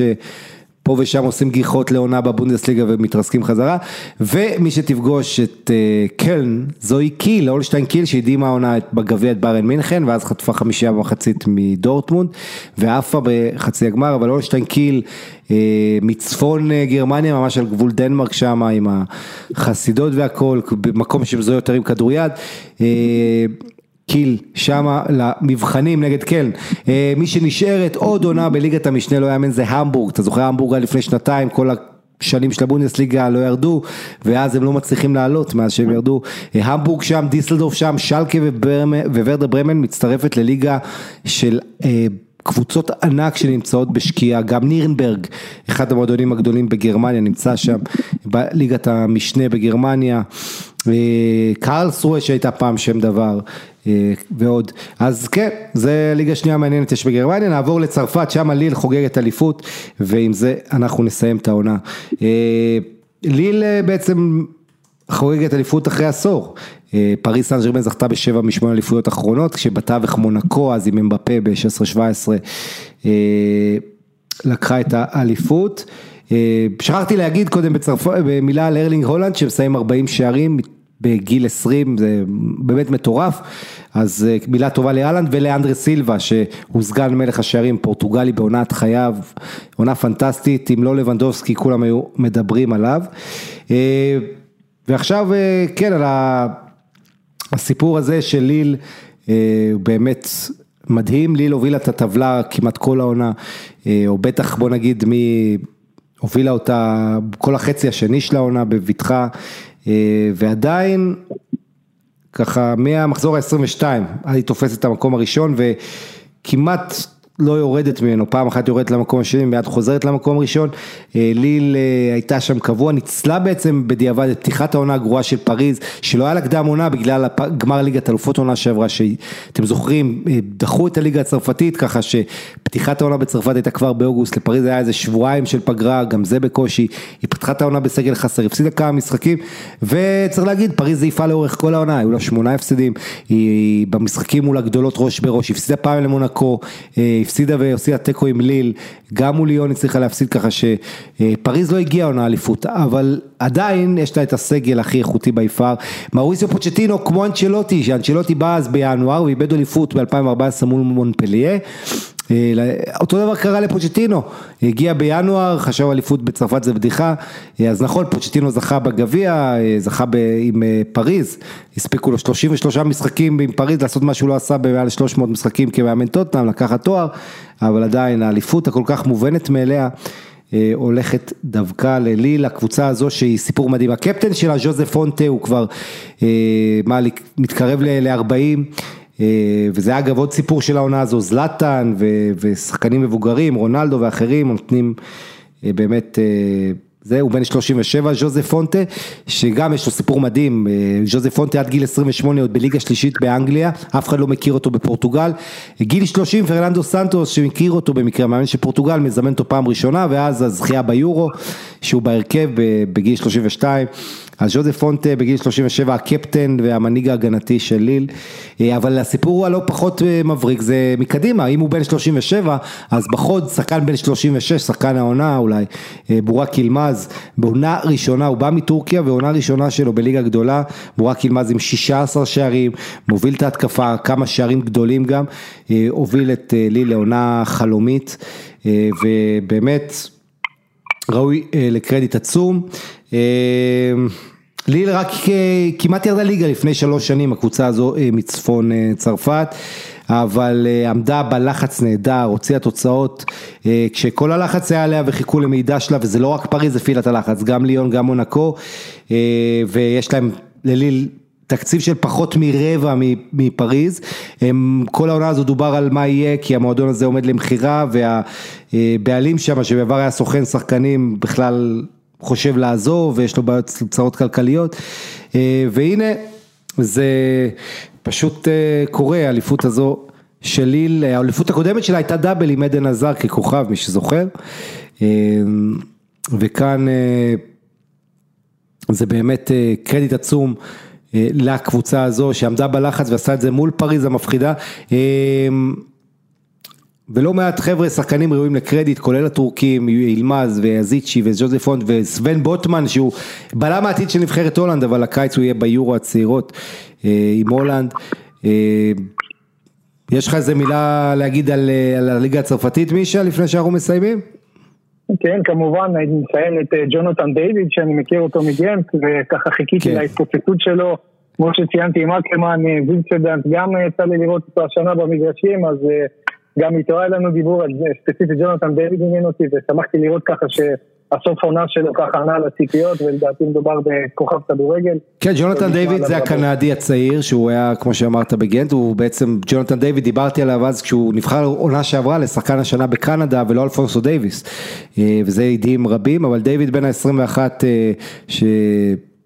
אתה יודע, אחרי שהפציץ בבלגיה, הגיע לצרפת והיה לו קשה מאוד להסתגל, אה, דיברו על זה שהוא לא פוגע חצי עונה, היה לו שני גולים ב-25 משחקים ראשונים, אני זוכר, ואז חצי שני מצוין של העונה, פתאום הוא נתן גולים אחרים, 11 שערים בחצי השני של העונה, אה, בהחלט השתפר אה, מאוד ועזר, תרם לאליפות את שלו, וקרדיט עצום. בליל למאמן גלטיה, שנחשב למאמן העתיד של צרפת, כריסטוף גלטיה, ואתם עוד תשמעו עליו רבות, מעניין מאוד לאן הוא ילך, דובר אולי על ניס, אבל אה, בואו נראה, המאמן הזה מאוד מזוהה גלטיה עם אה, סנט אתיין, שהוא אימן אותה שמונה שנים, אז הוא היה מועמד להגיע לפרמייר ליג, בסוף הוא עבר לליל ובנה את ליל, שם הוא עובד בארבע השנים האחרונות. אז כן, זה הסיפור של האליפות המרגשת הזאת והסנסציונית הזאת, כי צריך להגיד, זה מפתיע ברמה שאין לתאר. אה, כל הסגל של ליל עלה 147 מיליון יורו והסגל של פריז עלה 640 מיליון יורו. שתבינו, נאמר לבד עלה יותר מכל הסגל של ליל כמובן. אה, מייק מניאן השוער, אה, בובקרי סומרה, הקשר הנהדר, וגם החלוצים, ג'ונתן איקונה וטימותי וואה, כל ארבעת החבר'ה האלה, זה ארבעה שחקני עבר של פריס סן ג'רמן, שלא היו מספיק טובים לפריז, והם כוכבים בליל, אז יש פה המון את העניין הזה, כמו שעונה שעברה, קינגסלי קומן הכריע, שחקן שהיה באקדמיה של פריס סן ג'רמן, כבש וניצח אותה בגמר ליגת אלופות, גם העונה היא מפסידה את האליפות לקבוצה שאפשר להגיד הבסיס שלה, אה, כן, השוער החשוב, הקשר החשוב, אה, ושני שחקני התקפה משמעותיים, היו אה, בצעירותם בשחקנים של פריס סן ג'רמן, וכמובן בורק ילמז, דיברנו עליו. מה שהוא עשה בגיל 35, 16 שערים בעונת בכורה בליגה גדולה, מדהים, על דיוויד דיברנו הרגע, ונראה מה יהיה העתיד של ליל ומה יהיה בליגת האלופות. הנציגה השלישית, אגב, העונה, אה, אגב, אה, מי ש... אתה יודע את מי גלתי החליף בליל כמאמן? את מרסלו ביאלסה. מרסלו ביאלסה, נכון, הייתה לו עונה כן. מזעזעת, שבעצם העיף את כל הוותיקים, כולל הניאמה. כן, אבל הוא בעצם... נכון, נכון, אבל הוא בעצם ביאלסה ניסה אז לבנות קבוצה תחרותית אה, וכמו שאמרנו זה לא הלך, הם נאבקו נגד הירידה לפני שלוש עונות ובנו את עצמם לאט לאט, אז בדצמבר 2017 זה קרה, כשגלתיה ככה לקח את לי למעלה ואז הוביל אותה למקום שני ומקום רביעי בשתי עונות האחרונות ככה הם לחששו כבר עם הצמרת אבל עדיין אף אחד אה, לא ראה את זה בא. אה, הישג עצום. אה, מונקו בסופו של דבר היא הנציגה השלישית, תהיה בליגת אלופות, היא חוזרת, וקרדיט עצום לניקו קובץ', שבנה את עצמו בענק העונה הזו, אה, כשהוביל את הצעירים של מונקו, גילה המון כישרונות, נתן להם את הקרדיט. מונקו הקבוצה המצטיינת של החצי השני של העונה בצרפת, היא פתחה את העונה רע מאוד ועשתה ריצה אדירה. למקום השלישי, מקדימה את ליון, וליון תלך לליגה האירופית יחד עם מרסיי. רן תהיה, אה, רן שהאוהדים שלה נתנו מפגן אה, מדהים ליד האוטובוס עם אבוקות, לעודד את הקבוצה, בסוף זה עזר להם ורן תהיה בקונפרנס ליג. אה, לצערנו הרב נאנט, שהיא סיפור, היה יכול להיות סיפור אדיר אם הייתה נשארת, אבל נאנט יורדת בסופו של דבר עם נים ודיז'ון. בכל מקרה, סליחה, אני טועה, נאנט לא יורדת ולא נעליים, נאנט הולכת למבחנים, בצרפת שינו לפני שתיים או שלוש שנים את החוקים. אה, וכבר יש רק שתי יורדות ועוד אחת למבחנים. אז מי ש...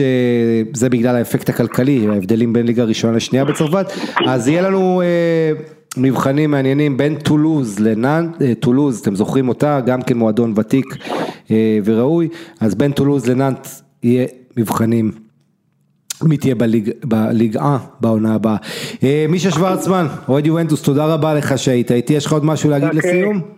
כן, רק כמה מילים, אני מזמין את כולם להצטרף לקבוצת הפייסבוק שלי כדורגל רוסי, ותודה גדולה אה, לך ולקבוצה שלי שאני עובד בביתר תל אביב בת ים. על עונה מדהימה, תודה חבר'ה, לי לעונג. אה, כן, כל הכבוד לביתר תל אביב בת ים אה, והעבודה האדירה שעושים שם, הסיפור של הגביע העונה.